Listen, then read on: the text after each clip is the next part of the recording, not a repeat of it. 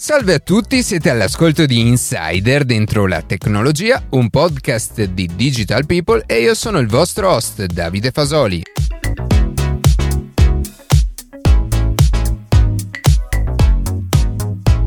Oggi parleremo di password, delle loro criticità e del perché nel giro di poco potrebbero scomparire. Prima di passare alle notizie che più ci hanno colpito questa settimana, vi ricordo che potete seguirci su Instagram a @dentrolatecnologia, iscrivervi alla newsletter e ascoltare un nuovo episodio ogni sabato mattina su Spotify, Apple Podcast, Google Podcast oppure direttamente sul nostro sito.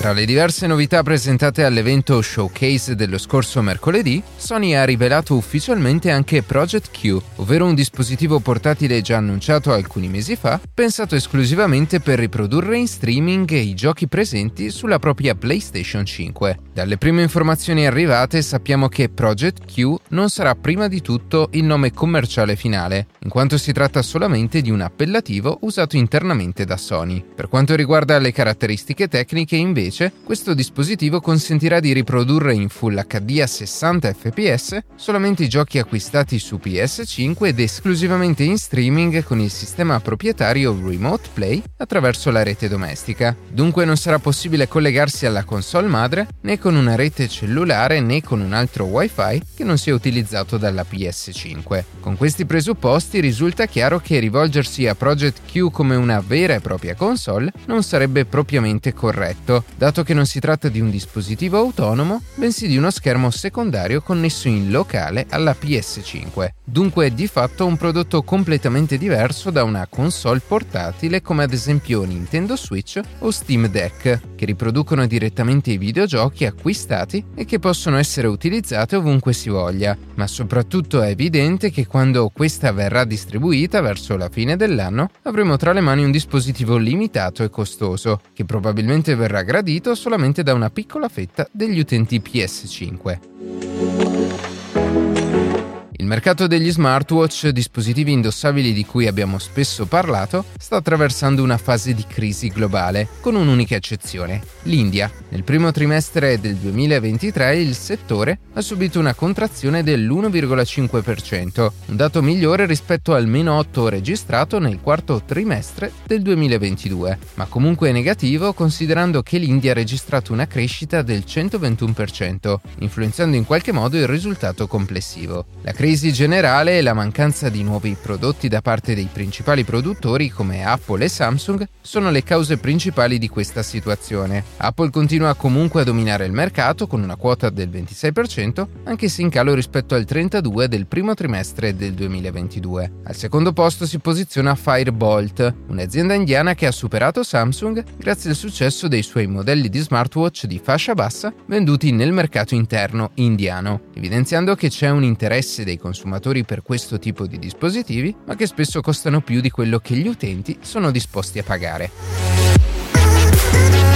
A Roma si sta tenendo in questi giorni, dal 26 al 28 maggio per la precisione, una serie di eventi organizzati da Apple in vista del prossimo Worldwide Developer Conference 2023, la conferenza più importante di Apple dedicata agli sviluppatori e che si terrà dal 5 al 9 giugno. La serie di eventi organizzati a Roma, infatti, sono incentrati proprio sul mondo dello sviluppo e della programmazione di app, come suggerisce il nome Apps for the Future. In queste 3 giornate si terranno diverse conferenze e laboratori completamente gratuiti per poter avvicinare soprattutto bambini e ragazzi allo sviluppo e alle materie STEM in generale. Ieri 26 maggio si è tenuto l'evento Spotlight, dove ex studenti della Apple Developer Academy hanno parlato un po' delle basi da cui cominciare per poter programmare un'app.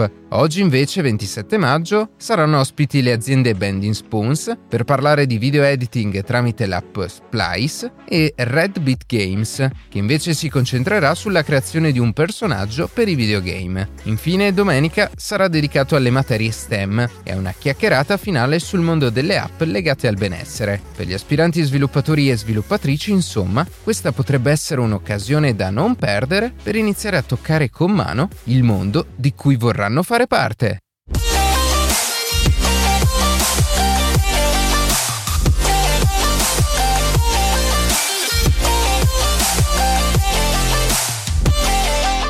concetto di password o di parola d'ordine è un qualcosa di antichissimo che si perde nella storia umana e che si può incontrare diverse volte nella letteratura e nei racconti storici. Queste parole d'ordine venivano spesso utilizzate per superare delle sfide o degli ostacoli, per distinguere gli amici dai nemici e ancora per superare i controlli delle guardie o entrare in posti segreti. E se vogliamo dare una datazione storica, i primi riferimenti scritti dell'utilizzo delle password li possiamo trovare nel II secolo a.C., quando lo storico greco Polibio racconta di come l'impero romano utilizzasse delle parole d'ordine scritte su delle tavolette di legno da far girare tra le fila dell'esercito per riuscire a riconoscere i propri uomini e stanare gli infiltrati nemici. Venendo ai giorni nostri, l'utilizzo delle password nell'ambito informatico non si è reso necessario fin da subito, ma è stato introdotto nel 1964 da Fernando Corbatò, che all'epoca era ingegnere presso l'MIT. Pochi anni prima, nel 1961, Corbatò aveva infatti proposto un sistema per poter gestire più utenti e più sessioni contemporaneamente su un solo computer, invenzione tra l'altro con cui vinse anche il premio Turing, il riconoscimento più importante e prestigioso nel mondo dell'informatica. Dal momento che con questo sistema più utenti condividevano lo stesso spazio fisico su un computer, dunque, per evitare scambi di informazioni o accessi non autorizzati, l'introduzione di un sistema sicuro di autenticazione era necessario. E il resto lo conosciamo bene. Ad oggi infatti qualsiasi applicazione o sito che debba gestire uno o più utenti implementa l'accesso tramite password, dai sistemi di home banking ai vari social network agli stessi smartphone o PC. Contemporaneamente, però, abbiamo anche visto un numero sempre maggiore di furti di account, sistemi sempre più potenti e sofisticati per scoprire le password e addirittura intelligenze artificiali che riescono a prevederne con un discreto successo. Alla luce di questi fatti, dunque, viene da chiedersi: ma al giorno d'oggi le password sono ancora un sistema sicuro, affidabile e semplice come lo era negli anni 60 e in generale fino a qualche anno fa? In questa puntata cercheremo di rispondere proprio a questa domanda, andando a capire come le password sono ormai un sistema sicuro fino a un certo punto, quali sono i consigli per creare e gestire le proprie password, ma soprattutto andremo a vedere quali sono i sistemi più moderni e promettenti che potrebbero in futuro eliminare completamente la necessità di ricordare centinaia di password diverse e rendere gli accessi più sicuri. Iniziamo proprio da quest'ultimo problema, ossia la necessità di ricordare centinaia di password diverse. Ormai tutti hanno almeno un account su social network, app bancarie, servizi di Google, Apple, Microsoft, Amazon, oltre a tutte le altre applicazioni che abbiamo sugli smartphone o su PC. E questo ha reso necessario dover generare e soprattutto ricordare una password per ognuno di quei servizi e quelle app. Succede molto spesso quindi che si decida di utilizzare un'unica password, spesso semplice, e usarla per tutti gli accessi, con il rischio che, quindi, se anche uno solo di quei servizi viene hackerato, poi tutti quanti sono da considerarsi compromessi. A rafforzare ulteriormente questo problema, poi, c'è la scelta in sé della password, che molto spesso è formata da una combinazione di dati personali, come la propria data di nascita, il proprio nome o il nome di un proprio familiare e così via. C'è poi la questione dell'uso di caratteri speciali, numeri, lettere maiuscole, che ormai molti siti rendono obbligatori per forzare gli utenti a usare password un po' più complesse. Portando qualche dato, un sistema di forza bruta, ossia che testa qualsiasi combinazione di caratteri finché non trova quella esatta, riuscirebbe a trovare in sole 3 ore una password di 8 caratteri o numeri, mentre aggiungendo anche le maiuscole e i caratteri speciali, il tempo aumenta a 57 giorni. E se già questo dato può essere preoccupante, grazie all'intelligenza artificiale generativa, il tempo impiegato può passare da 57 giorni a sole 7 ore. Come si possono quindi generare password sicure e diverse tra loro per i vari servizi online? Esistono vari metodi che possono aiutarci in questo, che sono in realtà più esercizi di memoria. Ad esempio, molti utilizzano una sola password, che però fa solo da base comune, da cui poi si genera una password personalizzata per ogni servizio, con lo stesso pattern. Anche in questo caso, però, una volta capito il pattern usato, diventa semplice trovare i diversi accessi. Un altro metodo molto interessante, invece, prevede l'utilizzo di passphrases, ossia vere e proprie frasi di senso compiuto, comprese di spazio o punteggiatura, o una combinazione di più parole. In questo modo, ad esempio, possiamo associare ad ogni singolo servizio un'immagine mentale che ci permette di ricostruire la frase che useremo per accedere. Per fare un esempio, potremmo immaginare un personaggio che compie diverse azioni. Ad esempio, per Netflix o Prime Video, una potenziale passphrase associata potrebbe essere: Luca vuole guardare un film, ma i suoi amici sono rimasti a casa. Un sistema simile è tra l'altro già molto utilizzato per quanto riguarda il mondo della blockchain e delle criptovalute, dove la chiave di accesso è solitamente associata ad un elenco di 12 o più parole casuali. Tornando alla password, altri strumenti che al giorno d'oggi potremmo quasi definire fondamentali sono i password manager o gestori di password.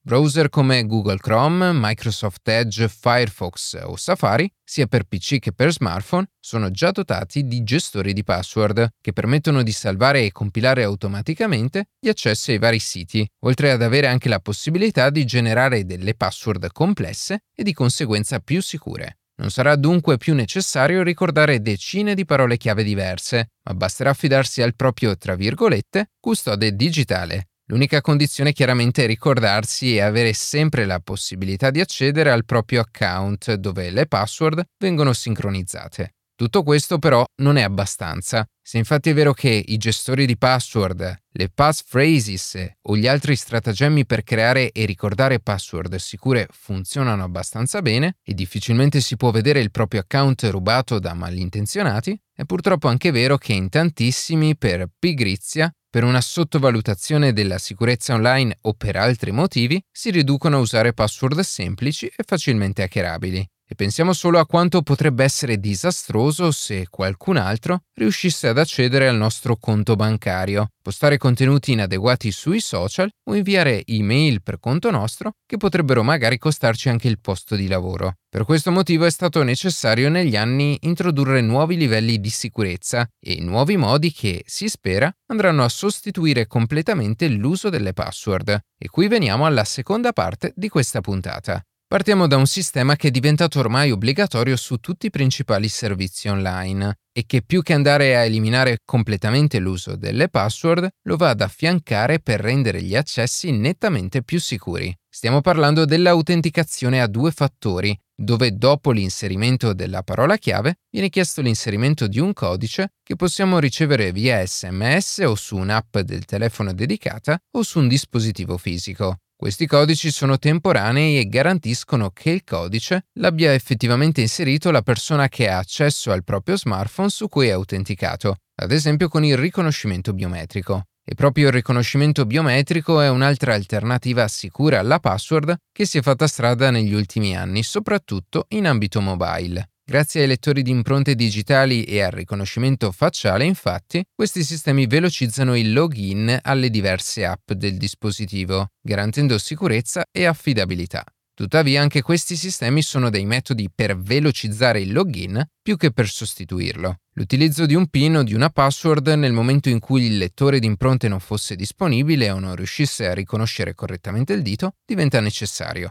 Un ulteriore metodo di accesso sicuro, veloce e che non prevede di inserire sempre una propria password personale e che vediamo sempre più spesso online è il login tramite servizi di terze parti, ad esempio accedi con Google, Facebook o Apple. Nella pratica questi gestori fanno da garante nell'identificare l'utente, per poi restituire un ID univoco al servizio sul quale stiamo cercando di accedere, che ci identifica proprio con il nostro profilo senza chiedere altro. Questa soluzione permette di semplificare enormemente l'esperienza sul web, in quanto basterà non perdere il proprio account principale, quello di Google o Facebook o Apple, e potremo accedere ovunque senza reimpostare password poco sicure. Un approccio molto simile, dove vengono però implementati ulteriori livelli di sicurezza, è quello del login con SPID e CIE, dove appunto o con un'unica combinazione di email e password e l'autenticazione a due fattori, o scansionando un QR code dall'app verificata, si può accedere a tutti i siti e servizi della pubblica amministrazione e non.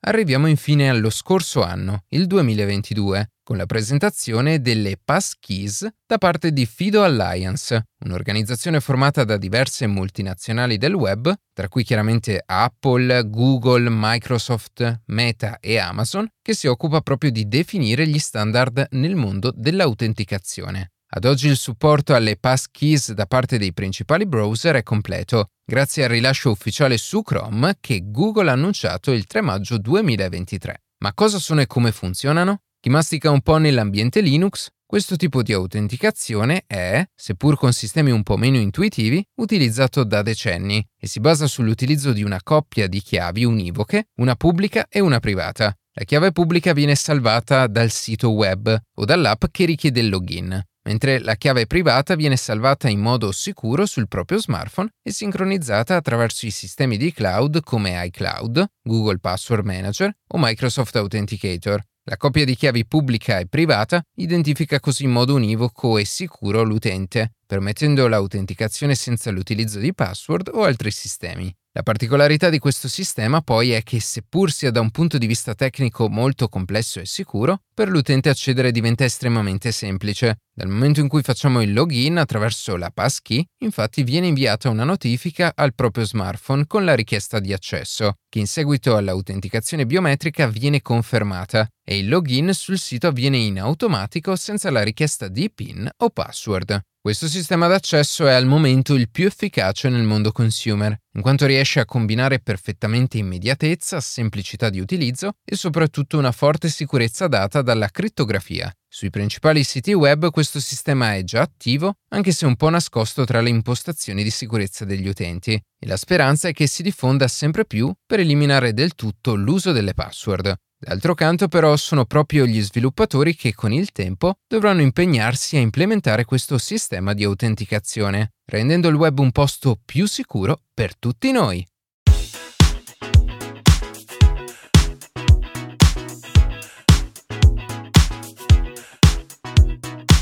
E così si conclude questa puntata di Insider dentro la tecnologia. Io ringrazio come sempre la redazione e in special modo Matteo Gallo e Luca Martinelli che ogni sabato mattina ci permettono di pubblicare un nuovo episodio. Per qualsiasi tipo di domanda o suggerimento scriveteci a redazione@dentrolatecnologia.it, seguiteci su Instagram a @dentrolatecnologia dove durante la settimana pubblichiamo notizie e approfondimenti. In qualsiasi caso nella descrizione della puntata troverete tutti i nostri social. Se trovate interessante il podcast condividetelo, che per noi è un ottimo modo per crescere, e non dimenticate di farci pubblicità. Noi ci sentiamo la settimana prossima.